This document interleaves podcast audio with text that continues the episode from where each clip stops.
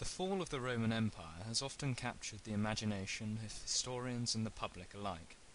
Bryan Ward Perkins, a leading historian of late antiquity at Trinity College, Oxford, discusses the transitional period between the fall of Rome and the Middle Ages. Why am I interested in history? I was born in Rome, and if you live early youth in Rome, history is all around you. There's no other town in the world with such a sort of overlay of history and where to even begin to understand where modern Rome is, you have to look backwards. My father was a classical archaeologist, so I've been used to looking at things and trying to understand things and how they fit into the pattern of the past from early youth. So I think, in a sense, from the very beginning, I've been interested in history. And what's history like at Oxford? Well, the most distinctive characteristic of it is that it's huge faculty and enormously diverse. It's certainly the biggest in the country, probably the biggest in the world, and it covers everything. And from my own point of view, it's perfect because it meshes in with ancient history and is very interested in the medieval past and also geographically immensely diverse so that you can study the rise of Islam just as much as you can study 18th century Britain. It's the diversity and the range and the choice that is so exceptional. And why did you decide to train as both a historian and an archaeologist? Well, that's very simple, I think. Archaeology is in my blood, comes from my father, comes from living in Rome, and I suspect if you were to dig really deep, I probably wanted to be doing something similar to him, but just a little bit different. So I trained as a historian. But I've worked as an archaeologist in the past. I've never actually studied archaeology. The archaeology I know I've picked up from running excavations, from looking at things, talking to archaeologists, listening to their lectures. I've never actually studied it as a discipline. I mean, to be honest, in the historic period, I don't think you need to. And what is your specific period of history? My great interest is the end of the Roman world, the fourth, fifth, sixth, seventh centuries. Above all in the West, which I know most about, because the place I know most about is Italy, and I also have to teach quite a lot about Britain. So my specialisation is focused in the West, but I'm also fascinated by the East Mediterranean and, for instance, by the rise of Islam in the 7th century. So my great area of expertise is it could, could be defined as you know the end of the ancient world. And what were the most significant events of the end of the ancient world? Well, in the West, it's extremely straightforward. The disintegration of the Western Roman Empire, which happens in the 5th century. In 400 AD, there is one huge state which rules the whole Mediterranean world and the northern provinces, including Britain, under two different emperors, one based in the east and one based in the west. By 500 AD, in the West, that has totally disappeared, and what you have instead are a number of separate kingdoms ruled by barbarian kings Visigoths, Franks, Anglo Saxons, etc. In the East, it's obviously a lot more complicated because the East Roman Empire goes on till 1453, uh, when it is finally when Constantinople is finally captured by the Ottoman Turks and they continue to call themselves Romans right up to 1453. But in the east, uh, the provinces of the Levant, in other words, sort of Syria, Palestine, uh, and also Egypt and North Africa, all lost to the Muslim Arabs in the 7th century, and things really changed pretty dramatically around then. Could we briefly look at the narrative of the fall of the Roman Empire? Certainly. It's contentious because at one level, it's remarkably peaceful. People move from being Roman to being under Germanic kings. But that is contentious because recently some scholars have argued that it did actually just sort of slip almost imperceptibly from one Roman control into Germanic control. Personally, I think it's a little bit less pleasant than that and I've written a book, in fact, arguing that it was a really rather nasty experience. Although it is very interesting because the new settlers within the empire wanted to be Roman. So, in fact, they Romanize very rapidly. Most of them start speaking Latin. The Anglo Saxons are a notable exception to that. Uh, so that, for instance, the French And French just comes from the word Frank. I mean, French just means frank. Actually, of course, speak French, which is in fact a Romance language. So it is true that it's a fascinating change because it's a dramatic change, total upset politically, but in fact, in cultural terms, quite a lot continues. And one thing in particular, which I hadn't mentioned before, but is very marked, is of course Christianity which comes into the Roman Empire in 300, that has a history right through the end of the Roman Empire, fall of the Roman Empire, into the Germanic kingdoms, and goes sort of right the way through. And arguably, of course, Christianity sort of sits at the root of our culture and, of course, of our identity as Europeans. I mean, that's what the origins of Europe are, really, old Christendom. And what were the causes of the fall of the Roman Empire? That's disputed. Some people believe that the Roman Empire was rotten and therefore it kind of imploded. That's rather out of fashion as a view. Some people believe that they just made some very stupid mistakes and basically invited in a lot of people from outside and invited rather too many of them in. Some people believe that actually having these new people in in order to do their fighting for them was a good thing and therefore it was a big change, but it was actually a deliberate change. And some people, and I'm amongst them, think that it's a combination of bad luck and the pressure of from outside, from the barbarian peoples. You also do urban history. Yes, in origin I used to work on towns. More recently, I've actually got interested in the whole economy, deliberately because it's very well illustrated by archaeology. So it's a way of combining archaeology with history. Also, because economic history has actually gone out of fashion somewhat, and I think it's high time it had a revival. Because if one just thinks about one's ordinary life, it is entirely based on the ability to do things, which is what you know the economy sustains. I mean, the fact that I'm making this recording at the moment requires somebody being paid by the computing service to come over here and record me, and then somebody in the computing service uploading it onto an amazingly complicated series of machines that have been put together by a million people in different parts of the world. So actually, you know, the economy is something you just can't ignore. So my interest is primarily in that. But what I've also argued is overlaps into everything. Church building, the size of the churches depends on how much money you have even things like literacy and things that are cultural, I mean, it does depend on how complex an economy you have. So uh, that is my major interest. But I'm not a conventional economic historian because I'm actually interested in how the economy then feeds out into all sorts of areas of society. Does that mean it's possible to develop a sense of what the life of the everyday citizen was like? That's comparatively straightforward in the Roman period, although when one says every day, it's always much easier for people higher up the social scale because the literary evidence is much better for them, and also because they had so many more things, the archaeological evidence is also better for them. It tends to be rather more difficult for a peasant or for a slave, and sometimes one can get a bit, you know, rosy tinted about the Roman period, but one does have to remember, for instance, that it's based on a huge quantity of slaves. They were the people who did the dishwashing and were the washing machines and the hoovers of the age. But on the other hand, for the Roman period, the evidence is quite good. It actually gets much more difficult afterwards because the literary evidence falls off, and also actually the archaeological evidence falls off because people in the 6th, 7th centuries just had far less things and they're much more difficult to find. With the fall of the Roman Empire Yeah. and the transition into the Middle Ages, can you see a distinction between the lives before and after? Yes, I think so. This is slightly controversial. Some people argue that the fall of the Roman Empire means the end of a great exploitative empire and that people were therefore freer and better off afterwards. And certainly things like empire wide taxation disappear. But actually, I think, and this is mainly based on the archaeological evidence, the thing that's striking about the Roman Empire is how it actually enriched people at a medium and lower level.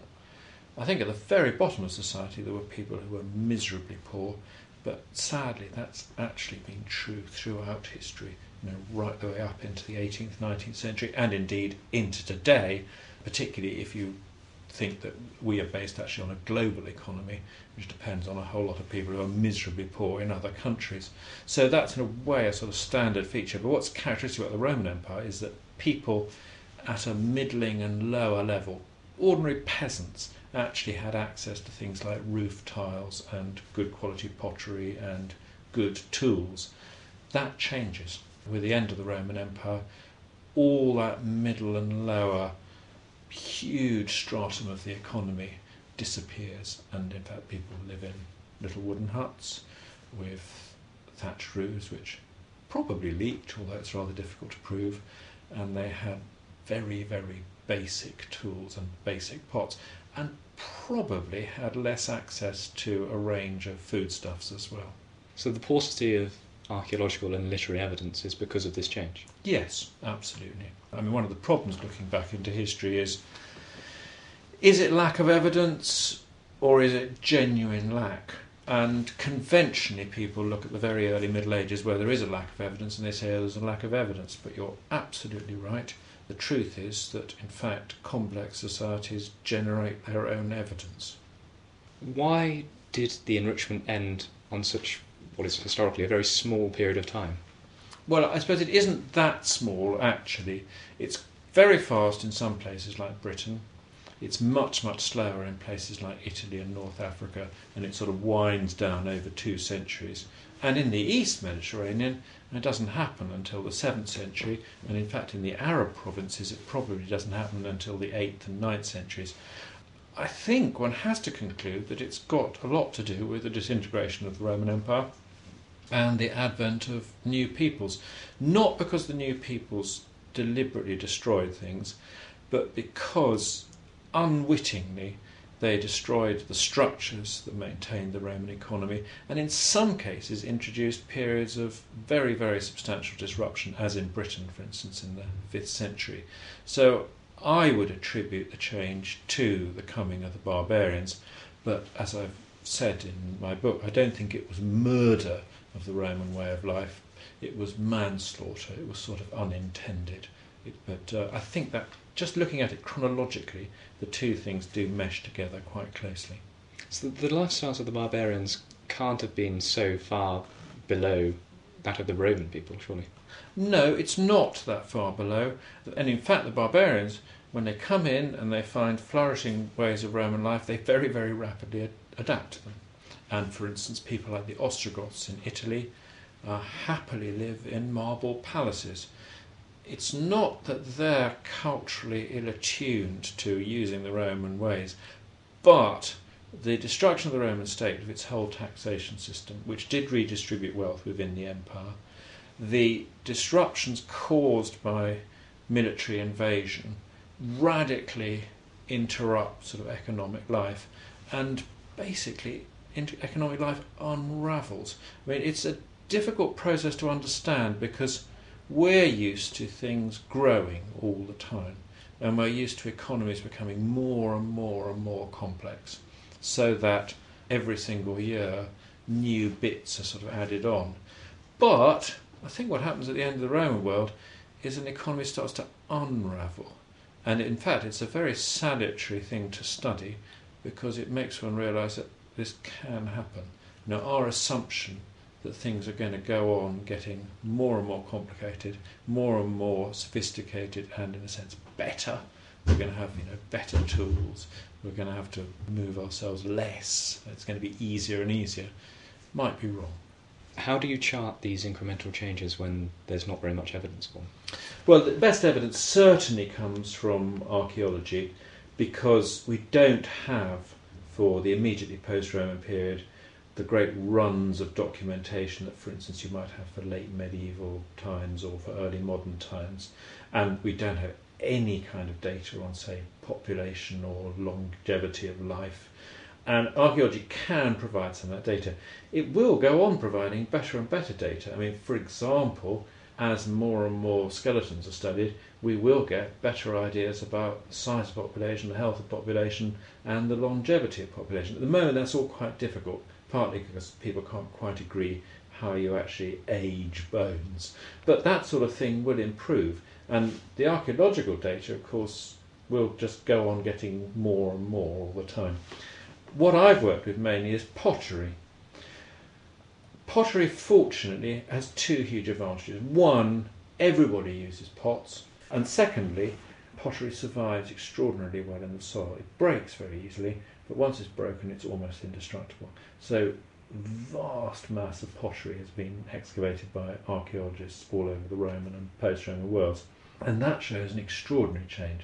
I mean, in the Roman period, even at a low level, a peasant might have access to a whole range of pots from a widely different set of kilns, I mean, scattered geographically quite far, and be of very good quality. Whereas in the post Roman period, almost all pottery is very local, rather badly made, porous, friable, and there's just a huge contrast.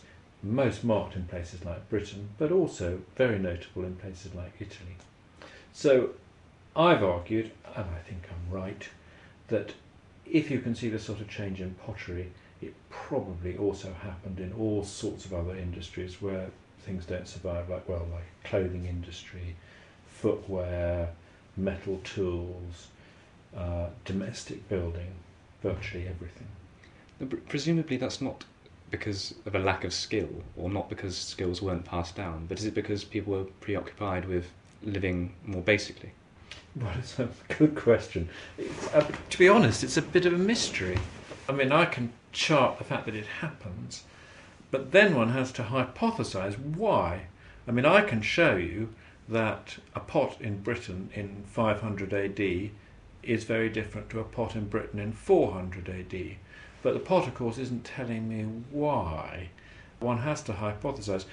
Actually, quite a lot of skills do disappear, although that then raises the question why do they disappear? They certainly do disappear. I mean, for example, in Britain in 500 AD, nobody was making wheel turned pottery. The use of the wheel, which is a very basic technology, completely disappears from the whole British Isles during the 5th century. Equally, for example, the burning of lime to make mortar disappears. There is no mortared building, no new mortared building in Britain in 500 AD. It's reintroduced at the very end of the 6th century, particularly from the continent with the return of Christianity, with the Christian missions. So technologies do go. I mean, another technology, if you think of it as a technology, is writing. I mean, writing disappears in Anglo Saxon Britain in the 5th century. Nobody writes. Again, that comes in again with Christianity in the 6th century. So technologies can disappear. But as I say, that really just raises the question why do they disappear? I find it very puzzling. I mean, particularly something as basic as the use of the wheel for making pottery. It has to be really that the market has collapsed. The market doesn't exist for people to be specialized enough to invest in the basic things like a potter's wheel, which would enable them to make more pots. Because in order to do that, they'd have to be able to sell more pots. And apparently, the market just implodes so that everybody is really effectively making their own. If you go that basic, then you know technologies disappear because the technologies do depend on a market in order to, for people to put the investment into buying the tools to make the things in a specialised way, and also the investment to, as it were, train themselves to make them that much better. It is puzzling, and I wouldn't like to say I'm very happy with this explanation, but that's what it looks like. And could one theorise that that's because of the collapse of the tax system in the general economy? It has to be part of an overall collapse of the general economy, yes. The tax system would be part of it because, I mean, what the tax system did is A, it forced people to raise money in the form of coin, and in order to have money in the form of coin, you've got to sell things. So, arguably, it jolts people into a degree of economic complexity, whereas a simple sort of barter system, you don't you don't actually need to do that, so you might kind of lose it. And secondly, the tax system also distributed uh, wealth, so that, for example, up in the north of Britain, soldiers on Hadrian's Wall had coins, and they then spent their coins, and that, of course, will then generate a local economy that is slightly more specialised, slightly more market driven than a simple, you know, entirely kind of self sufficient or very, very local barter economy. But again, I would not I'm totally happy with these explanations, but what we see is we see the impact of change, and then we have to hypothesize back to the sorts of structural changes that, that could perhaps begin to explain those changes. So do we see from the archaeology a decline in the use of coinage then? Coinage has a remarkable decline at the end of the Roman Empire, and it's a remarkable index of sort of economic simplification. The main thing that goes is small denominational coinage. In the Roman world, there is a huge amount of copper coinage in circulation, even on rural sites in quite remote parts of the world like Britain. Copper coins are everywhere. And if copper coins are everywhere, people must be using them. They must be tied into a market economy. In the post Roman world, places like Britain, coins effectively disappear.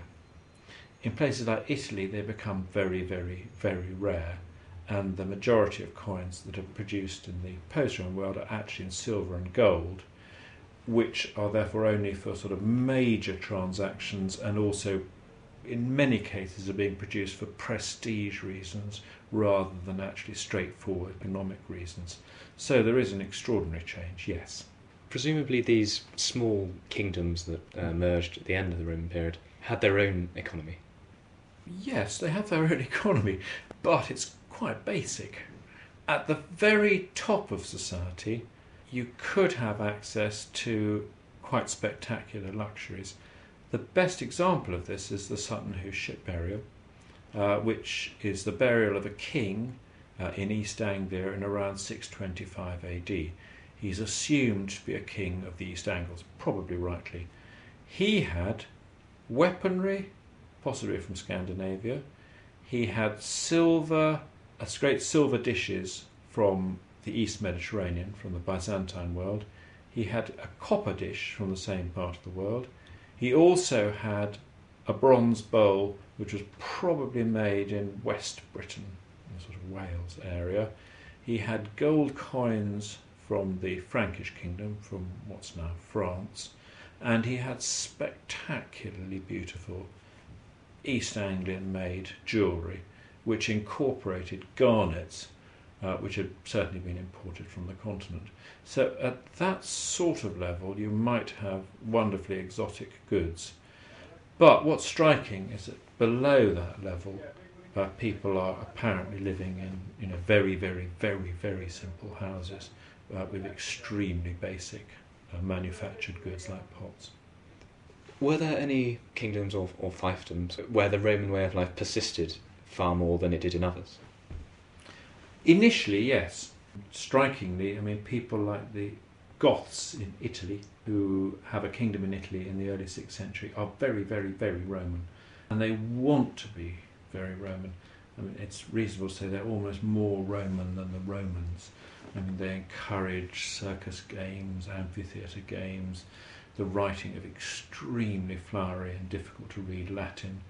But, I mean, interestingly, that's true initially but in fact, what happens is that sort of very gradually, seemingly, you know, underneath that, change is going on. So that, for example, by the end of the sixth century, when in fact Italy had been ravaged by a terrible war between the Goths and the East Romans, the Byzantines, I mean, in fact, that kind of level of cultural achievement just disappears.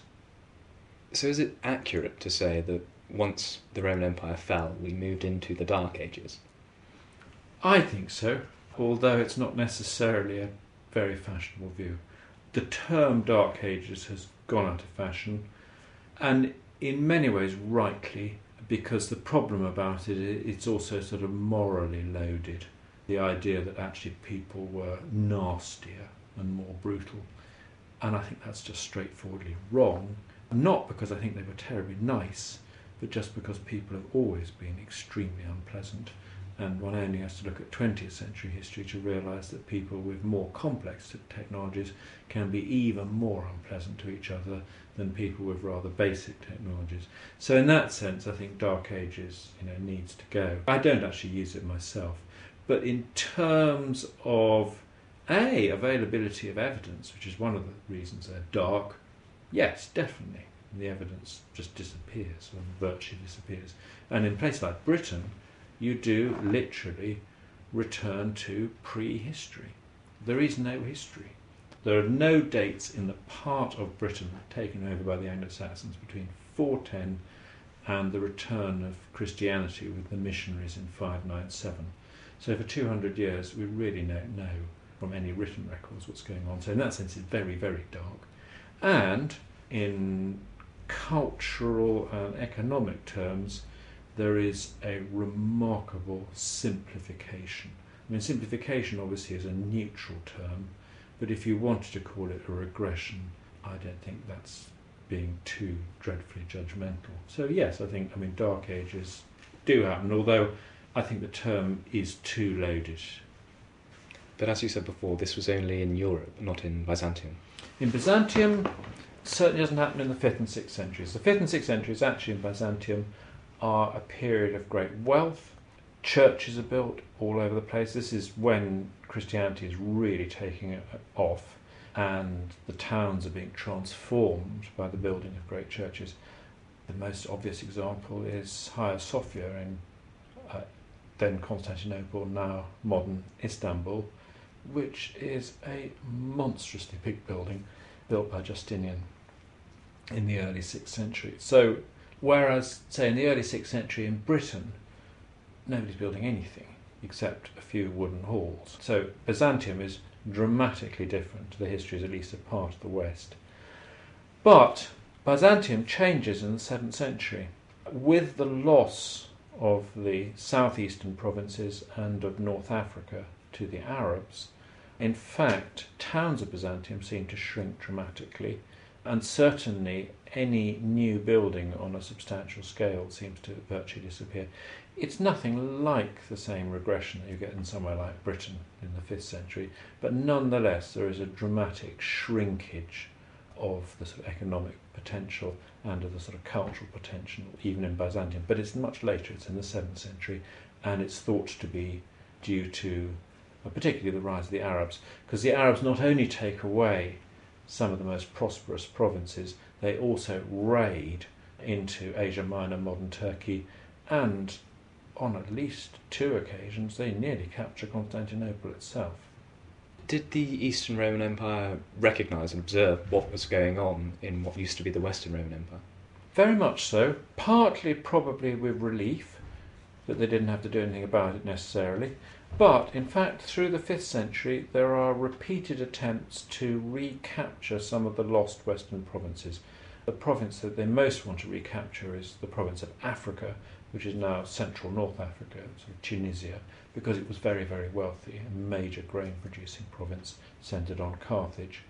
And then in the 6th century, under Justinian, they do recapture many of the Western provinces. They take Italy, they take Africa, and they even take parts of southern Spain. So it's not the case they just sort of wash their hands of the West. Uh, they make repeated attempts to recapture bits of it off the barbarian kingdoms that have succeeded. Is there documentation from the Eastern Empire that sheds light on the daily lives of the people they, they recapture? No, I mean, daily life, unfortunately, if one wants to study daily life, unless you look at it archaeologically, one slightly, you know, it's very limited what we have. I mean, the sort of evidence we have tends to be either laws or narrative historians who are interested in major political events or major military events. It would be very nice to have, you know, I don't know, a contemporary diary. But that doesn't exist from the Roman period either. I mean, for bits of the Roman period, sometimes you can kind of get down to that level. And you can certainly get down to that level sometimes sort of archaeologically in somewhere like Pompeii, where the preservation is fantastic uh, and the place is covered in you know people's graffiti. So you really do get a sort of you can sort of smell the place and sort of sense what life's like. But sadly, I mean, daily life, really actually to, to get insights into daily life at that sort of level, you don't really get them till the 17th, 18th century. I mean, before that, the documentation we have is always a little bit too formal, too sort of polished, or too institutional. You mentioned law a moment ago. Obviously, the Roman legal system was very well established.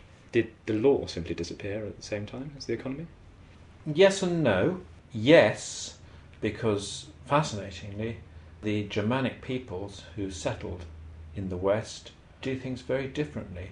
Their form of law was the feud, whereby a family group defends its own honour and defends offences against it, so that if I kill your cousin, your family will actually come and seek revenge from me, or will at least seek a money compensation from me. So, actually, in the Germanic way of doing things, the state played very, very little part in peacekeeping. What kept the peace was the threat of the other group, the group you offended, are taking their revenge on you, which, funnily enough, seems to work most of the time.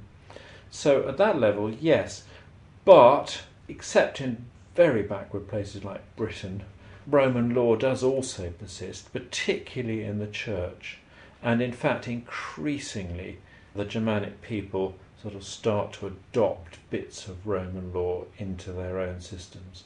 So, in fact, I mean, by the time you get to the you know ninth century, what you've got is a sort of mixed system working. Several times now you've mentioned the Christian missionaries returning to Britain. Where were they coming from, and why did they sustain a different lifestyle? Most of the former Roman Empire remains solidly Christian, and most of the barbarian peoples who invade rapidly convert to Christianity. So, in most of the empire, Spain, modern France, Italy, North Africa, until the Arabs come, there is no break in the religious history. And basically, the people come in, they rapidly convert, and they start worshipping the local saints. And it's all very straightforward. Although there's a complication because some of them believed in the wrong type of Christianity, but that's a complexity which we don't necessarily have to go into. They were regarded as heretics by the supposed orthodox. Needless to say, nobody ever regards themselves as a heretic. Everybody thinks of themselves as the orthodox and the other people as the heretics. But in Britain, when the Anglo Saxons arrive, there are lots of Christians in Britain. The the Romano Britons had converted to Christianity, or most of them had. But the Anglo Saxons, in fact, eliminate Christianity in their part of the kingdom. Probably not deliberately, but it goes. Not entirely, because in fact it's clear that there were Britons under Anglo Saxon rule continuing to practice their religion. The best piece of evidence of this is the cult of St Alban. St Alban was worshipped at St Albans Roman Verulamium just north of London, and there's a continuous cult through from Roman times. He's a late Roman saint through Anglo Saxon times into Anglo Saxon Christian times. So there were Christians under Anglo Saxon rule, but the Anglo Saxons themselves were pagans, worshipping the Germanic gods.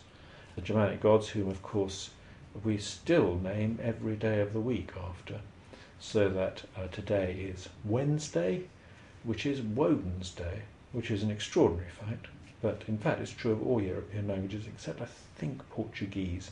The days of the week are named after pagan gods and have those names have persisted. In the south of Europe it's the Roman gods, so that in Italian today is Mercoledì, Mercury Day, whereas we're celebrating Woden's Day. But in most of the Roman world, Christianity persisted and Christianity carried with it cultural kudos. It was a religion of a book, it's a religion with writing, it's a religion with a complex liturgy. It's also universal, so that if you were celebrating the Mass in, say, Paris, you knew you were doing the same thing that was going on in Rome, in Carthage, in Alexandria, in Constantinople, possibly in a different language, but essentially it's a sort of great massive universal thing. The Anglo Saxons, who were originally a pagan, at the end of the sixth century, uh, it seems, sort of wake up to the fact that they're you know slightly outside this rather more sophisticated club, and they join it. It's actually an interesting moment in Anglo-Saxon history, therefore one could say in English history, because arguably it's the sort of first time the English joined Europe, and possibly for rather similar reasons, because being outside it felt a little bit cold and lonely. And this is an important change because one of the things that happens at the end of the Roman Empire is obviously the great barrier between people who are Roman and people who are outside the empire disappears. And in fact, the new sort of cultural unit is being Christian.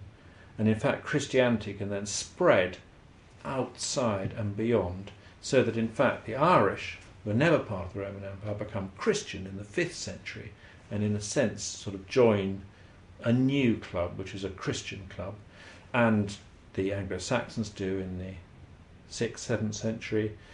The Picts in Scotland did in the 6th century. Eventually, the Scandinavians do in the 9th, 10th century. And you get a new cultural unit, which is Christendom, which actually, of course, is the root of Europe. So it's a vital change uh, and a very interesting one that's going on in this period. How did life get more complex and evolve over the following centuries? Very, very slowly, for a start. If one looks at the history of Britain and you look at late 8th century Britain, there are the beginnings of towns, above all coastal settlements, places like Saxon, Southampton, Hamwic, places like London are beginning to emerge as trading centres. There are the first complex native industries, for instance, producing pottery, above all in East Anglia. There is the re emergence, very, very slow re emergence of coinage. There had been no native coins in the 5th, 6th century. 7th century, and then the 8th century, more and more native coins are produced in silver, but sometimes very, very small, so they're probably being used for, even for quite small scale exchange. And if you looked at Britain in around 800 economically, it's probably roughly similar to Britain in about the year one. It's sort of just like pre Roman Britain, late Iron Age Britain. And then it gradually builds up more and more complex market towns, more and more industries, more use of coinage advent of taxation and coinage, writing becomes more and more used. I mean, and then it's a sort of more or less a continuous development up to the present day. But slowly, 200 years of gradual recovery.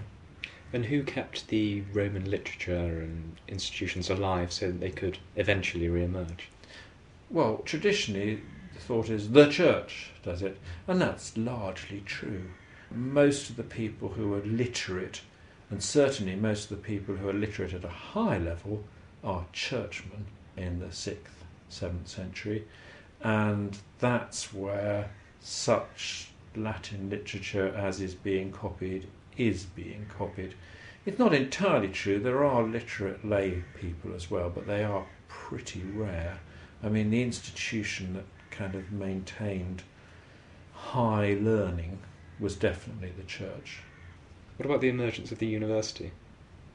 Ah, well, in the case of Oxford, it's very simple. Oxford was founded by King Alfred. Well, that's what they said in the 16th century. But that's actually based on a myth put around. There's a life of Alfred by Asser, which survived in one single manuscript, which is now destroyed. And when it was published uh, in the 16th century, a chapter was added about how he founded the University of Oxford, which of course meant that Oxford is by far the oldest university in, at least in the Christian world, far older than Cambridge, for instance. But that's of course not true, sadly. Universities come in, in well, they come in first in Italy. Bologna, I think, is the oldest in the in Christendom, and then they emerge in England in the 13th century, and they're definitely coming about as a result of the sort of increasing complexity, the increasing spread of literacy, and essentially they're training career clerics. Whereas, say, in the early Middle Ages, you'd become a high ranking cleric. Yes, there was a sort of career move, but it would probably very much depend on the monastery you were associated with or the family you came from. By the time you get to the time of the universities, you can sort of rise up more easily through meritocracy and through your brains. And you might be moving between universities. You might be going from Paris to Bologna to Oxford, across to Cambridge, up to Scotland.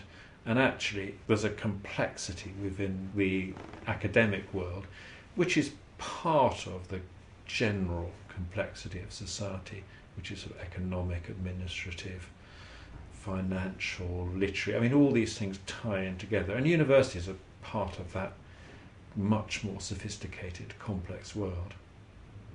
Dr. Ward Perkins, thank you. That's a great pleasure.